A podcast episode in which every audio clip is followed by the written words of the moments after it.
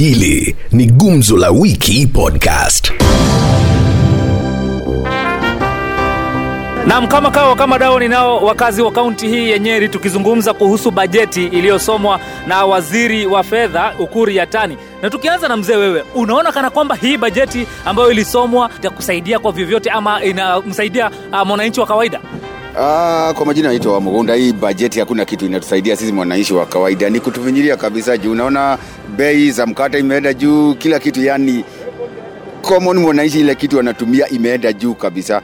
Wazazi wanateseka saa hizi kwa kulipa masomo. Tuliangalia ile pesa yenye ilipatianwa kwa pande ya free primary education, free secondary school education, bali ukiangalia pesa yenye imewekwa ati tena ni ya qualify for second way ya reli, tunaona kweli hawa watu hawatujali juu wenye wataenda kwa hiyo macontract ni hao mabonyenye. Itakuadhiri kwa njia gani kufikia sasa? Kwa kufikia sasa tukiangalia ile ni mafuta bado haija, ha- haija bei yake haikuangaliwa hata kidogo.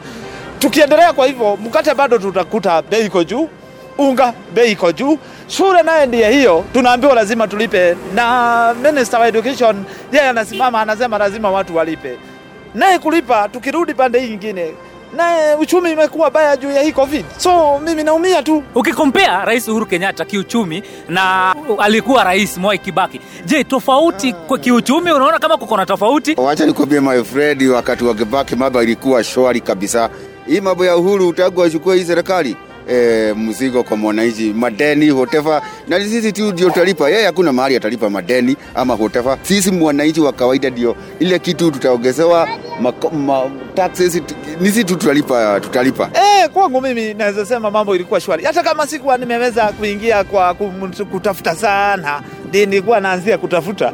Naona hiyo wakati mambo ilikuwa shwari juu. Sasa wakati Kibaki alitoka, tuliwacha ghala, tuliambiwa lilikuwa limejaa mahindi, lakini kumekuwaje wakati naye huyu Mr. Kenyatta wakati ameingia tena imekuwa ghala hairina na chamba aliambiwa hizi pesa zote nimekusanya kwa huku huku Mzee, mzee wewe ulikuwepo wakati wa Kibaki na wakati huo Uhuru Kenyatta, na unakumbuka kwamba Uhuru vilevile amejenga barabara zaidi ya vile ambavyo Kibaki alijenga. Kiuchumi unaona kama wakati huu uko mzuri ama uko mbaya zaidi kuliko wakati wa Kibaki? Huwezi ukalinganisha uongozi wa Kibaki na uongozi wa Uhuru Kenyatta. Kibaki ako, ako mbele, haku hakukuwa na madeni kama hii sasa ime, ime, ime, imeonekana, na sasa unasikia tu madeni. Lakini wanasema madeni ya kufanya maendeleo, hakukuwa na SGR, hakukuwa na barabara zile ambazo zinafunguliwa na mambo mengine mengi. kwanza nishibe ndio uniambie kuna barabara. Sitaenda nigonge hiyo arami kwanza ni nipelekee watoto wakule hiyo sapa.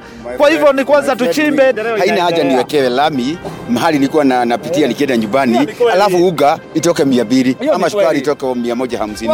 Afadhali hiyo barabara ikae na kwanza nichibe. Hata kama haujafikisha wewe kutoa pesa yako ujenge hiyo rami, iko haja gani kutuwekelea madeni? Unatuambia ni maendeleo. Kwa hivyo unamaanisha kwamba njia- sio njia bora kwa serikali kukopa ili kuweza kufandi ile bajeti yake? Hapana, hapana, hiyo ni mambo imeisha. Sasa hiyo ni kuja kutuumiza sisi, na wenye wanaumizwa ni sisi. Tunasikia huyo mm, minister wa finance akisema kuna watu hawalipi taxes. Ni akina nani hao hawalipi taxes? Sasa ungekuwa waziri- si ni hao tu matajiri Ungekuwa waziri wa fedha ungefanya nini? kwanza ni wao wenye hawalipi hawalipi hiyo taxes, kwanza ni kuwafuata na jua inayofaa. Kwanza tutafute taxes ya zisi wenyewe kwa wenyewe. Hao wanasema hawalipi taxes na ni mabonyeze, sio mwananchi kama mimi, kama ni mwananchi kama mimi, ni wao ambao na wanajua, si washtakiwe wa, wa, wa Mzee rafiki yangu hapa anasema ya kwamba serikali sio njia bora ya kuweza kukopa ili kuweza kufund bajeti yake. Njia nzuri ni kufanya nini? ni kutafuta namna ya kupata pesa. Namna gani sasa? Watu wafanye kazi, watu watoe uchuru ule unafaa kulingana na vile inawawezesha, lakini sio kuvinya. Kwani sasa baba, akitengeneza barabara na, na mimi nikuve kwa jaa, hiyo barabara ita- itakuwa ikitumiwa na nani? kuhusu rais uhuru kenyatta na wa, wengi wakisema ya kwamba pengine haheshimu katiba uh, na judiciary eh, wile Mutunga aliyekuwa eh, chief justice pamoja na maraga wamesema ya kwamba uhuru kenyatta anafaa aweze kuwaapisha wale majaji sita. Je unaona kwa mazungumzo ambayo yanaendelea ataweza kuwaapisha Eh, kuapisha naona ni ngumu, asione aibu kama yeye president akionekana yeye mambo yenye anate, anasema ama anafanya ni kama hajakaa chini kufikiria, ni gumu. Kwangu mimi nitakumbuka Uhuru Kenyatta na president wetu natompenda, nitamkumbuka na madeni juu tu ametuwekea ametuwekea wananchi madeni kubwa. Hii Kenya iko na madeni, alafu nitamkumbuka na kuto kutotii sheria ya katiba ile alichikilia, akasema atafuata katiba ya Kenya. Naam, ni maoni ya wakazi wa kaunti hii ya Nyeri. Jina langu ni John Mbudhe kutoka kwangu kwenye kaunti hii. Tunaenda moja kwa moja kwenye kaunti ya Uasin Gishu aliko Faith Kutere. Uh, Shukran mwenzangu Mbudhia, na hapa wasingishi unapata fursa ya kuzungumza na wakazi kuhusu swala hili la bajeti. Labda mwenzangu, ungeniambia tu majina yako na uliona vipi ile bajeti ambayo ilisomwa? Eh, kwa majina naitwa Simeon Mitei, mkaaji wa Eldoret. Kuna vitu ambavyo sikuridhika nayo na ni vitu mingi sana ambayo siku- sikuridhika nayo. Yes, mengine kweli niliridhika nayo, lakini mengine sikuridhika nayo. Uliridhika na nini?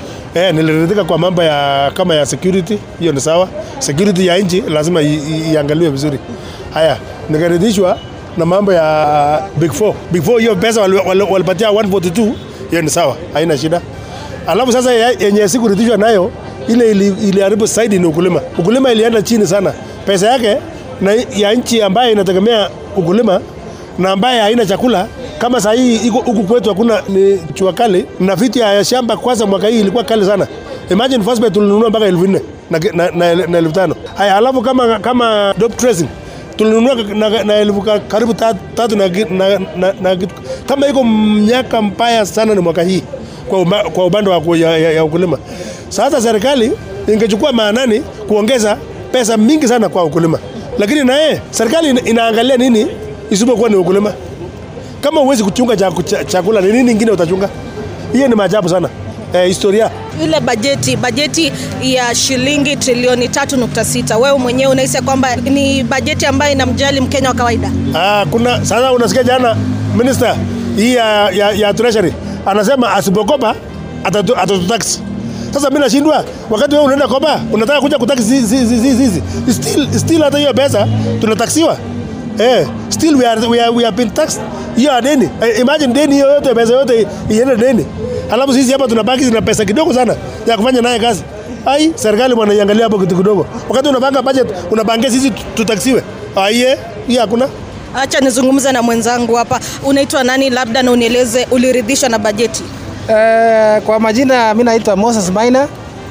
Eh, niliangalia ile budget ya jana. Na pia sikuridhishwa sana vile na mambo ya budget, kwa sababu 80% ya nchi iko upande wa kilimo, na ukiangalia ile pesa waliweka kilimo, mambo ya kilimo ni pesa kidogo sana, ni pesa duni sana, na 80% ya nchi inasukuma na, unasukuma na mambo ya kilimo. Eh, ile kitu nilifurahia tu kidogo ni mambo ya afya, mambo ya ile madawa ya COVID-19 eh, mambo ya security waliweka pesa mzuri. Eh, na pia mambo ya elimu walijaribu kuangazia hapo kidogo. Pia ile kitu niliona ni ngumu ni mambo ya walio vile waliongeza mambo ya kazi hiyo hiyo taxes ya gas na mkate hiyo kwa kwa mtu common mwananchi ni shida sana, na uchumi ya saa hii imekuwa ngumu, maisha imekuwa ngumu. Sasa raia Kenya mzima wako na shida kubwa sana. Serikali itahitaji uh, kukopa hata zaidi ili kufadhili ile bajeti. Unahisi kwamba kukopa ni kitu cha busara? Ah, tumekataa hii mambo ya kukopa pesa nje. Hii mambo ya kukopa pesa nje ni ngumu kwa sababu ile watu hawaremit mambo ya taxes. Ujaribu kuangalia hawa mabwenyenye ni ngumu. Raia kawaida ndio wanalipa taxes, lakini ukiangalia mabwenyenye wenyewe hawalipi. Hii watu wana kwanza mabiashara yao wachungu- wachunguzwe na mambo ya KRA waangalie waangalie sana eh. Miti, kuna hili swala la kumshtumu rais kwa kukosa kuidhinisha majaji sita ambao walikuwa wameidhinishwa, walikuwa wamependekezwa na JSC. Labda wewe unahisi kwamba ni kwa nini rais akuwaidhinisha au majaji sita?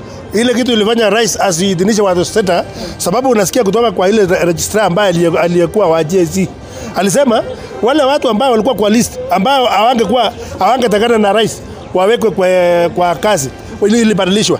Kwa sababu gani? Walichukua hii watu ambaye ni senior wakatoa hawa, sababu wanajua kotini leo hii ya appeal court wakiamua kuweka watu ambao watakuwa wanasikiza eh, apili ya PBI It's definitely Odunga na nani watawekwa kasi, lakini yeye alitoa hawa sababu alijua hawa ndio seniors wanaweza wekwa tena, ndio ilete shida tena kwa maana ya BBI.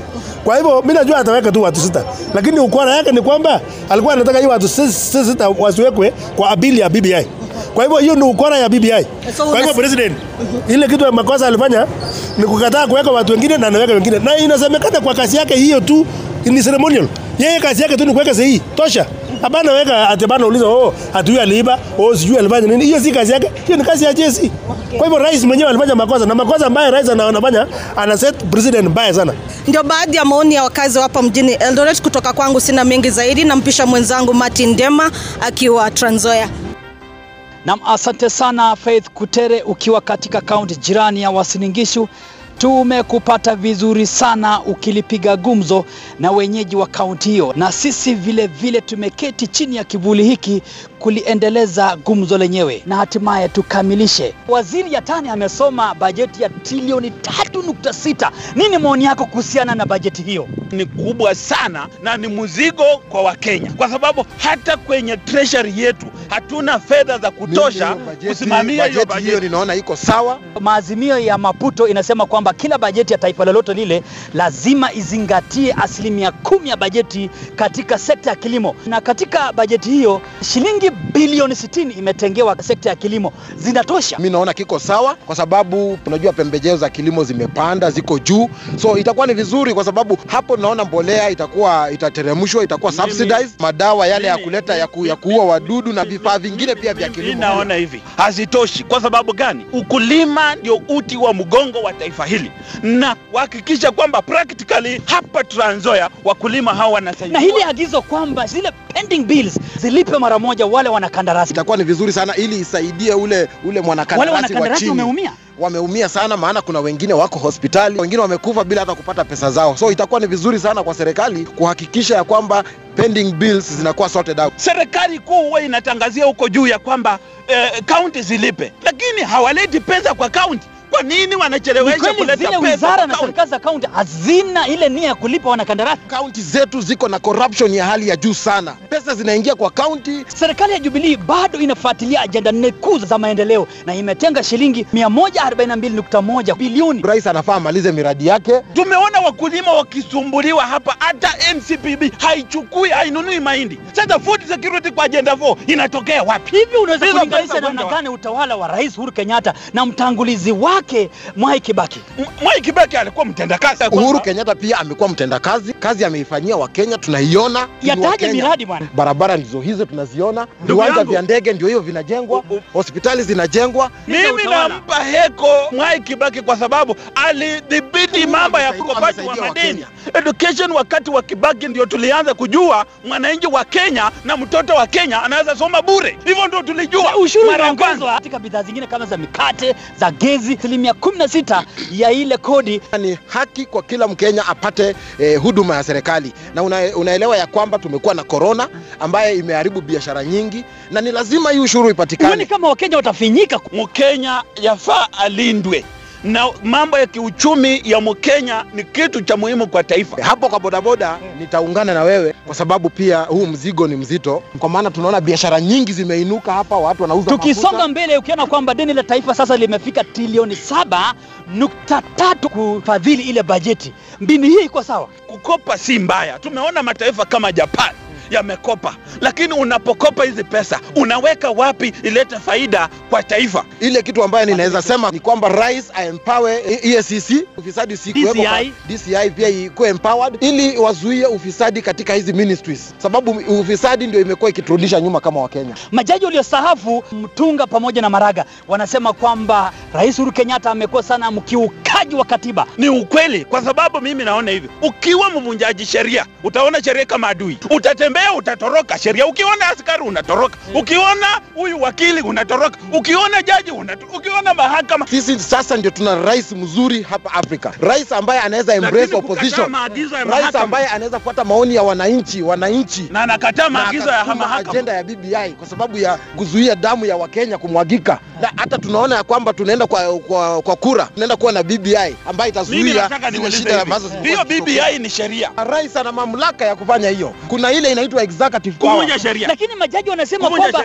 rais ana mamlaka ya kuanzisha mchakato wa BBI. No, rais pia ni mwananchi hapa Kenya, yeye pia ni mwananchi wa Kenya na ana haki pia kama Mkenya. Ni kweli ana haki ya kuanzisha. Wewe kama president unaanzishaje? Yeye alianzisha kama mwananchi mtukufu wa Ni Kenya. mwananchi, lakini yeye ni rais. Rais atakapokamilisha muhula wake utakumbuka na nini? A- a- a- madeni madeni wewe utakumbuka na nini maendeleo ambayo ametuletea kama Wakenya eh, madeni. mchakato wa BBI ambao mingi utaunganisha Wakenya na kutoa zile eh, zile shida ambazo tumekuwako nazo baada ya uchagu, baada ya uchaguzi. mimi nitakumbuka madeni na kukataa maagizo ya mahakama mimi ni matindiama nikiwa gatuzi la Trans Nzoia nikitimisha gumzo la leo